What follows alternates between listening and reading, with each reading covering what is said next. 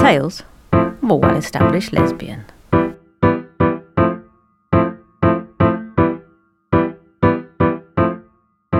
Chapter 14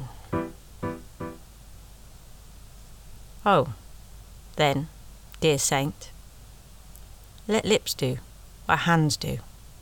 They pray, grant thou, lest faith turn to despair. Did I mention I love romance and Shakespeare? Oh, he knew how to pen a romantic line or two. Though I am strongly on board with the theory that Romeo and Juliet really should have been a gay love story. I mean, gay, lesbian, don't mind which, but come on, forbidden romance, naught to true love instantly, all of that drama, the instant wedding, tragic ending. I mean, come on, Baz Luhrmann. Missed a trick there, my friend. Missed a trick. Anyway, film review over. Beth was on my mind. Thinking about her after our strolls through London town. Doc, bless him, listened to me talk endlessly, well, type endlessly about her. Luke put his shift in too. Oh, I couldn't wait to see her again. We arranged a date, and I had to reschedule. We arranged another date, and she had to reschedule. Third time's the charm, I thought. But no, another reschedule. This time she's ill. Finally, finally, our diaries align, and we meet on a Sunday afternoon. Lunch turns into drinks, drinks turns into dinner, which turns into more drinks, and then somehow ghetto on a Sunday. I don't remember at what point during that evening Beth told me she had a girlfriend, but I'm pretty sure it was right after we danced together so closely you'd have probably assumed we were dry humping. 20 year old me listened to her say, If I was the kind of woman who had affairs, you know, you'd really be in with a chance. And I actually thought that was a good thing. Like, this woman would consider me alongside what she already had. I seemed pleased about this. Hmm? You know, like, I wasn't a first choice. Let's be honest, at this point, I'm more like a free gift in a box of cereal that you were going to buy anyway. It just. Hmm. But could you have told 20 year old me that? No. No. Couldn't see past my crush. She was older, she was hotter, she was cooler. I thought she was so, so, so much more interesting than me. I mean, out of my league is a phrase I've used a lot in the past. Um, and I consider Beth well out of mine. Not enough self esteem to want more than the crumbs of attention. Not enough self respect to not settle for that not enough willpower to resist the chemistry. The news of the girlfriend, though, it was enough to make me hesitant, to make me hang back, especially that night. But I was about to learn how much more I want something as soon as I'm told I can't have it. Not to mention some of those more harmful romantic notions and tropes, you know, about persistence and overcoming. And it's really easy to look back in the cold light of 2021 and see it for what it really is. But obviously, 20 year old me hadn't a clue. And then I made one of my more, hmm, I don't know, cringy, embarrassing moves. Uh, the following day, I was supposed to have lunch and it didn't happen. It, for whatever reason, she cancelled, presumably the girlfriend. Um, but I found a postcard that I thought would be perfect for her.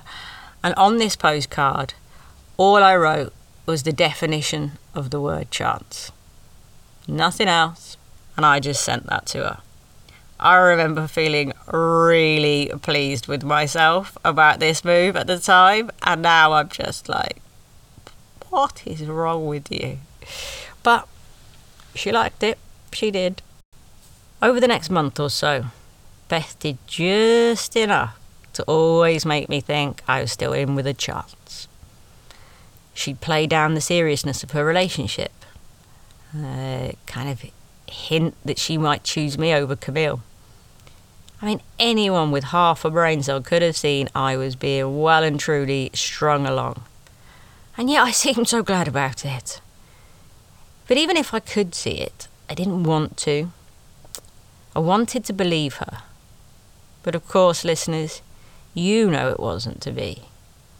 And then, instead of going home to the USA due to her visa, Camille stayed. And Beth and Camille moved in together. There seemed to be some suggestion from Beth that things ought to kind of continue between us, potentially progress even. But to me, the chase, the game is over. You know? I feel like moving in sends a message clear enough that even I, even I could pick that one up. Right? So, what next? What to do? Ah, yes. Why not distract myself from one unattainable woman with another one? The quintessential straight girl crush. A friend of a friend who became my friend. One who happened to be very attractive and lovely. And then she asked me to take my clothes off for her. Unfortunately, it was all in pursuit of artistic endeavours. She had no nefarious notions, no hidden agenda. Genuinely, just art. Very disappointing. And while I might have hoped and made yeah, the odd inquiry into the uh, possibilities of, you know, would she maybe, has she ever thought, I mean, just wondering, making, making conversation. That's all, just wondering. This was absolutely the kind of crush you could do nothing with. The kind you just had to wait to pass. Doesn't mean that I didn't secretly long for more. You know, classic bit of pining or yearning. But not a single feeling that was worth risking a friendship over. You know. And amongst this utterly pointless crush, one of my friends has decided it was time for a London visit. She wanted a gay night out in good old Soho. She'd listened to too many stories at this point, felt very jealous, and demanded to be taken out. And I thought, you know what? This is exactly what I need to get my mind off this small town crush. So Jane arrives on the Friday night, and oh, she is ready for a weekend. We have planned a full day on the Saturday shopping, drinking, and dancing. You know. Now, Jane, beautiful woman, kindest face in the world, great hair, blonde, smile to die for, and she is as lovely as the thoughts that shine out of her face. There's also something about Jane that makes me feel incredibly protective of her. You know, kind of butch protector mode activated. I can't lie to you, listeners. If it wasn't for the fact that horses are mildly terrifying, I would totally indulge my white knight complex. You know? But Jane, Jane's ready for a night out and she wants to go to all the places that I usually do or I've mentioned, and so Soho it is.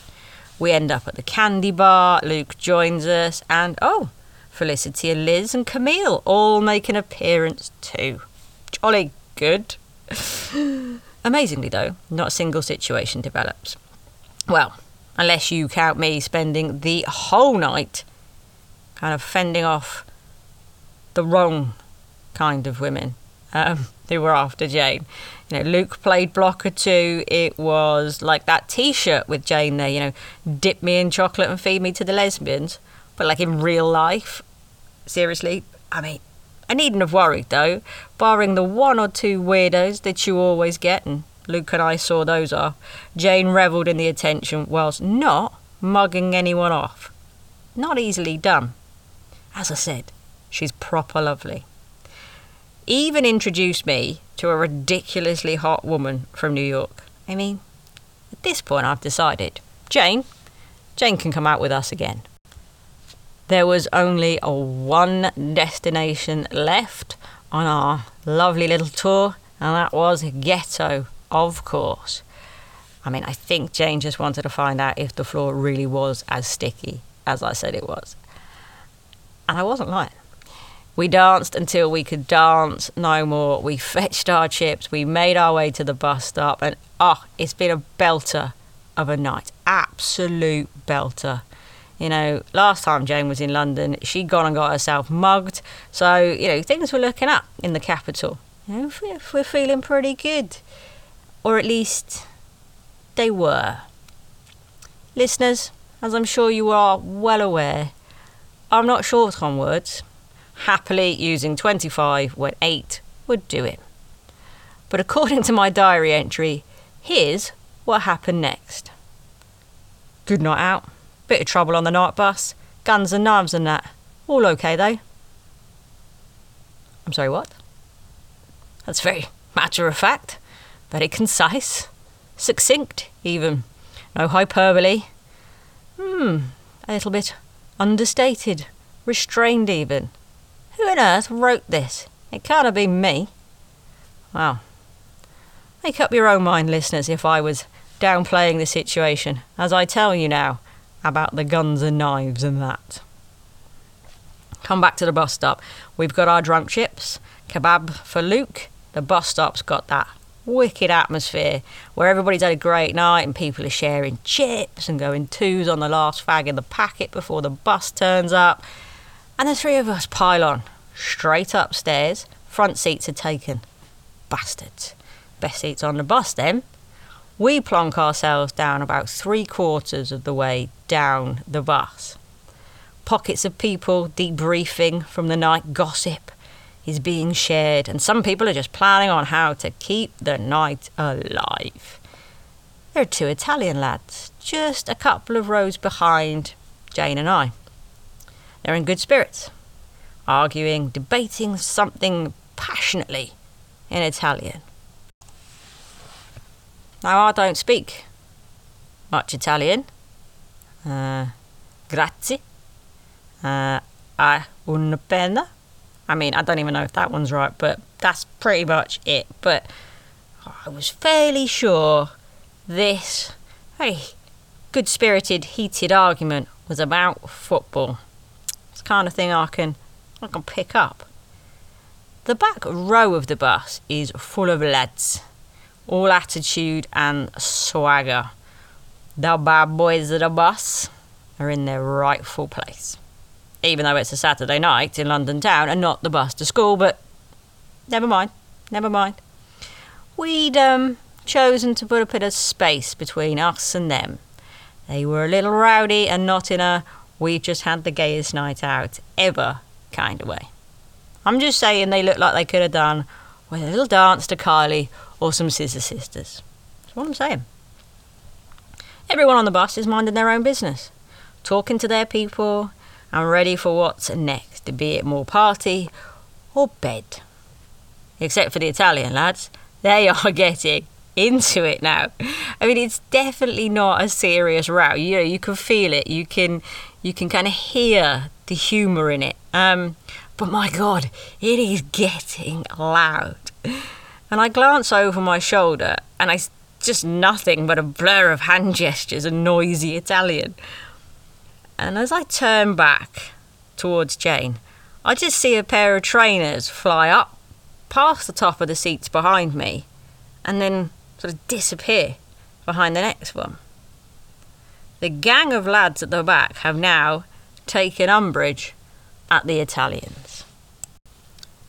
They've dragged this poor lad over the seat back towards their group, and the other one gets pulled into the aisle. They are both catching a beating right now, and we are way too close for comfort. I dragged Luke from the seat opposite and kind of shoved him on top of Jane, kind of just like a bit of a human shield situation, but like make sure she's protective. And now I'm perched on the edge of the seat, practically in the aisle, and I can just about reach the trainer of the second lad who was in the aisle. And so I grabbed his foot and just started dragging him towards me. Um, and it gives him just enough space to be able to haul himself out of their grip and sort of past me. His friend, however, is you know like right at the back now, kind of trapped in that back row of seats. Um, absolutely, as I said, getting a beating, um, and he's he's just in the thick of it. And one of the gang is uh, waving a knife around as he eggs his mates on to keep beating the uh, and I quote little Italian fag. He's a charmer, his knife boy. All of his phobic comments just keep coming. But he is tucked in the back corner of the bus, slightly neutralizing him and his, his threat. You know, he's like a dog barking behind a fence at this point. So I figure if we can get one good grab of the other Italian lad, you know, give him a, just pull him out of there, and we're, we we just go, we just get out of here. Um, and I'm perched on the edge of the seat, and I sort of slowly and subtly move to the edge of the next one. And then one more, I am uh, pretty close right now, um, and I catch the eye of the lad in the opposite corner to Knife Boy. He's been watching me, and he now shakes his head at me. Dead serious face, right? And I kind of give him my best. Ah, come on now. Like, just, like, come on. And he just shakes his head again at me. The poor Italian lad is still getting beat. He's kind of managed to wiggle his way into the aisle now, and he's not that far away from me. So I make a slight move to grab him. No, no sudden movements, but corner man reaches into his waistband and pulls out a gun and aims it at me. Long enough for me to move back a seat. And then another one as the bus comes to a dead stop. The engine turns off, and obviously, people are now getting off. The driver's had enough, he's like, everybody off the bus, not doing this. Knife Boy tells the Italian lad to fuck off, and fair play to him, he does exactly that. And as I help him, I look back, and thankfully, the gun's gone. Can't see it. I mean, it could have been a replica for all I know. It could have been a water pistol, but I wouldn't have a clue. I tell you what, though, it looked real and it had exactly the impact he wanted it to have. It really did. We all pile off the bus and it's going nowhere now. Driver's like, nah, not doing it. And I'm, peeved. I'm absolutely peeved now. And I'm muttering and mouthing off about this whole situation. And uh, Luke quite wisely decides that that's probably not the best idea. And we get in a black cab and we suck up the cost of it. You know, to this day, I don't think Jane has been back to London for anything more than a brief day trip. I can't imagine why. I mean, as I said at the top of this story, all okay though. Clearly, that was enough drama to last me for a little while. I went on with my unrequited crush, and life bumbled on by. College, work, drinks, repeat. College, work, drinks, repeat. I was getting a bit restless. University was coming to an end, and I didn't know where I was going or what was coming next. And I didn't even really know what I wanted to do next. I kind of knew what I didn't want to do, which it it helps, right? I didn't want to go home for a start, you know. Uh, my friends were here.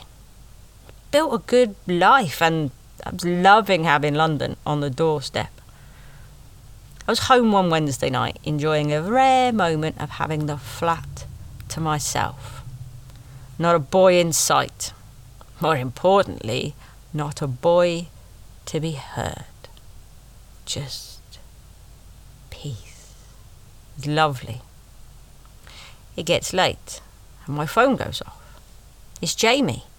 He wants to know if I'm out or if I'm out out. I tell him I'm not. He asks why not. And I don't really have a reason.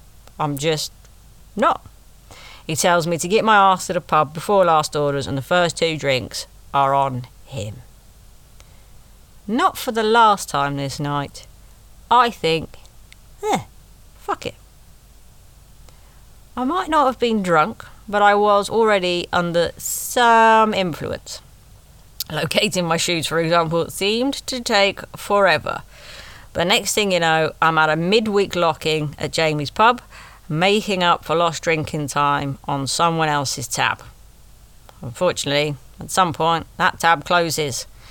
The doors get unlocked, and the long drunken goodbyes are said to people that we are probably going to see within the next 24 hours.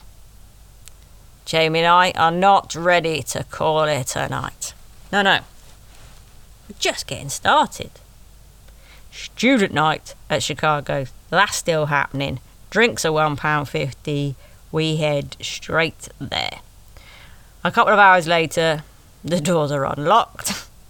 Long drunken goodbyes are said to people we don't even know at this point. And we decide that my flat is closer and the off license is on the way, and so that's where we end up.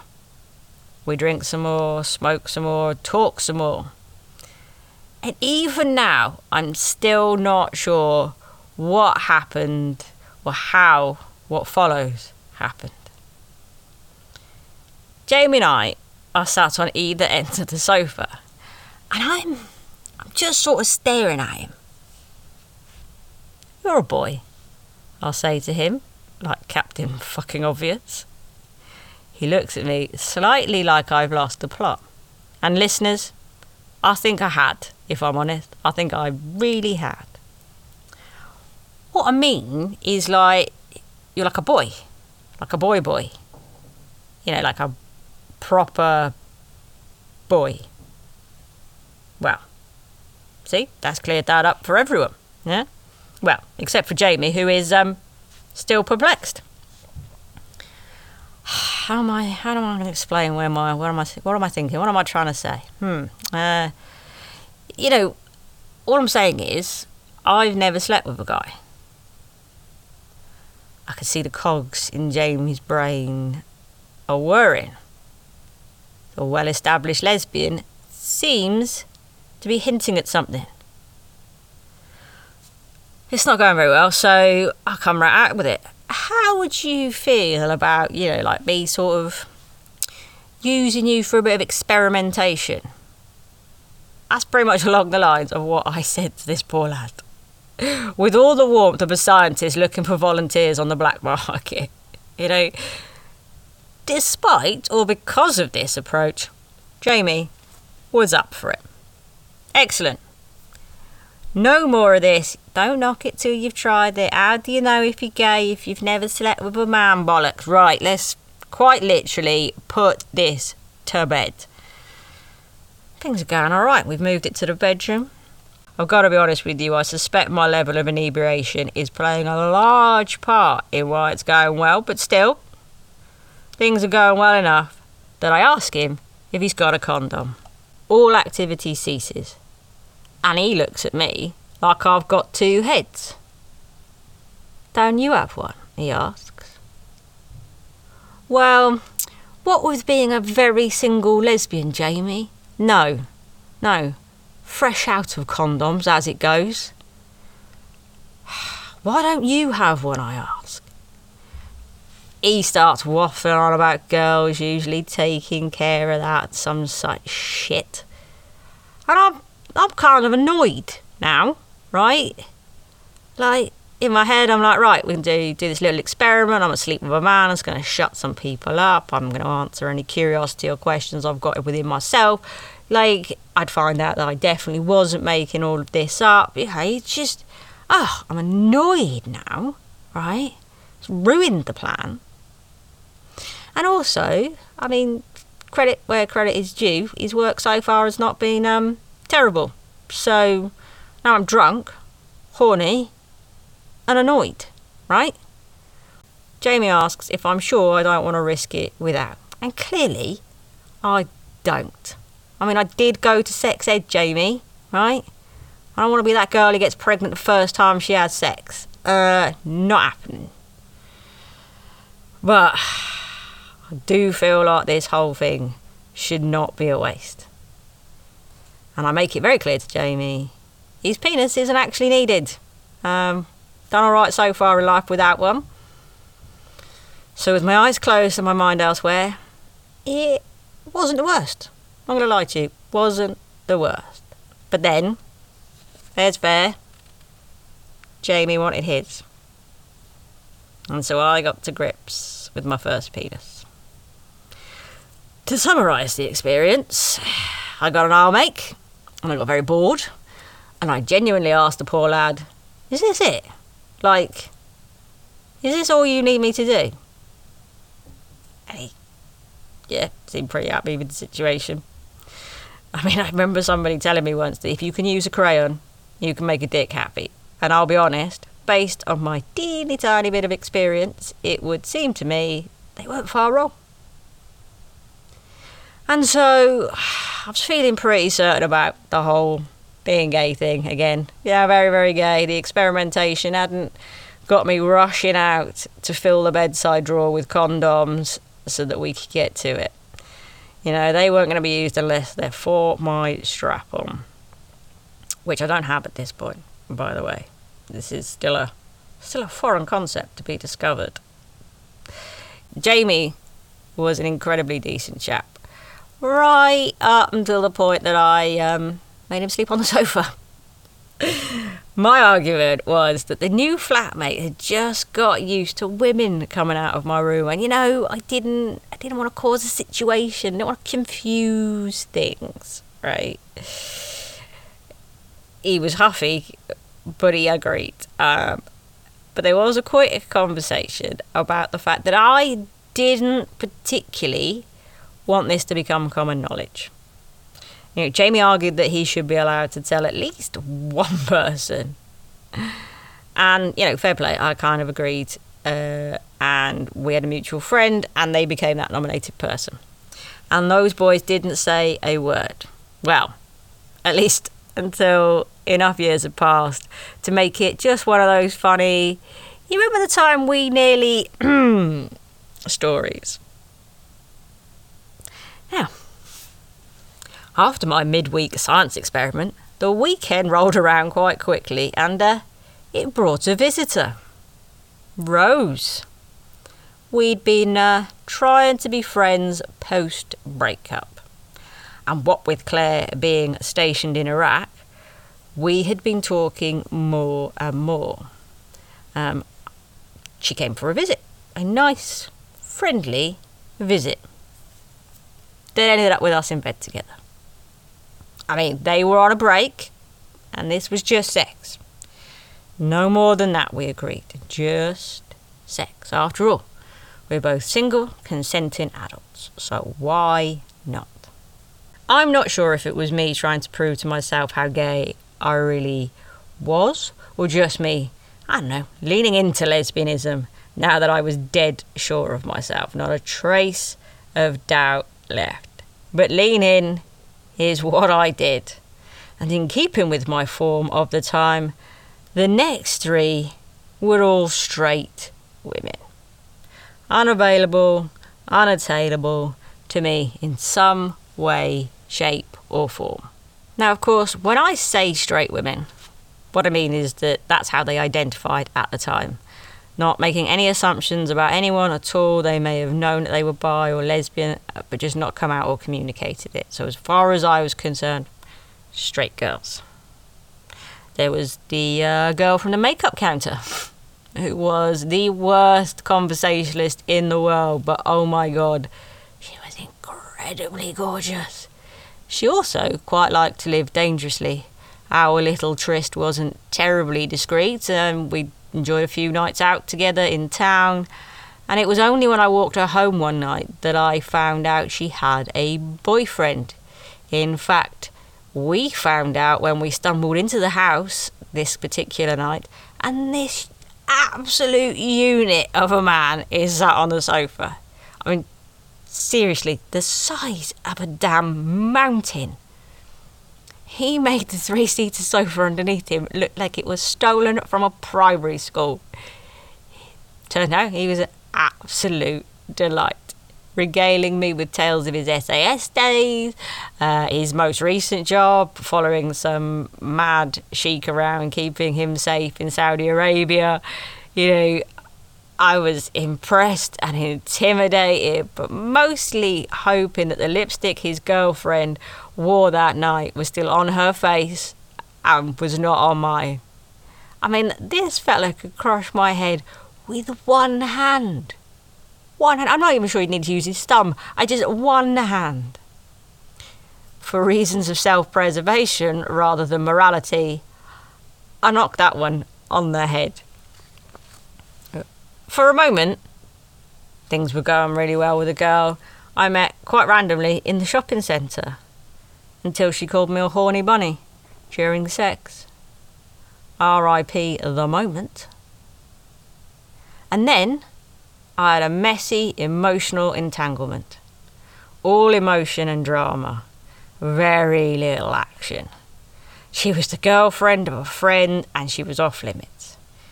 And for the longest time, to be honest with you, I just avoided her. I couldn't help but flirt when I was around her. She always flirted back, and uh, eventually she confessed she liked me she was having a whole crisis around her sexuality. And I'm not judging, but the only man on a poster in her bedroom was Brian Molko of Placebo. So just all I'm saying. She wanted to break up with her boyfriend, but she didn't. She wanted to kiss me, but she didn't. She wanted this, but she didn't want that. Just round and round we went. The day she did kiss me, it turned out she'd found out her boyfriend had cheated. The drama got very, very real, and I exited stage left. Like, I don't need a part here. Thank you. Sometimes, as I tell you my stories, there are moments I wish I could go back and handle them with the confidence and knowledge I have now. I wish I'd known not to settle for less than I wanted. At the time, weirdly, I didn't feel like I was very successful with women. Telling myself that the school days narrative that I was ugly, that nobody would ever fancy me, that I was always going to be on the outside. And I kept telling myself that story. That was who I told myself I was.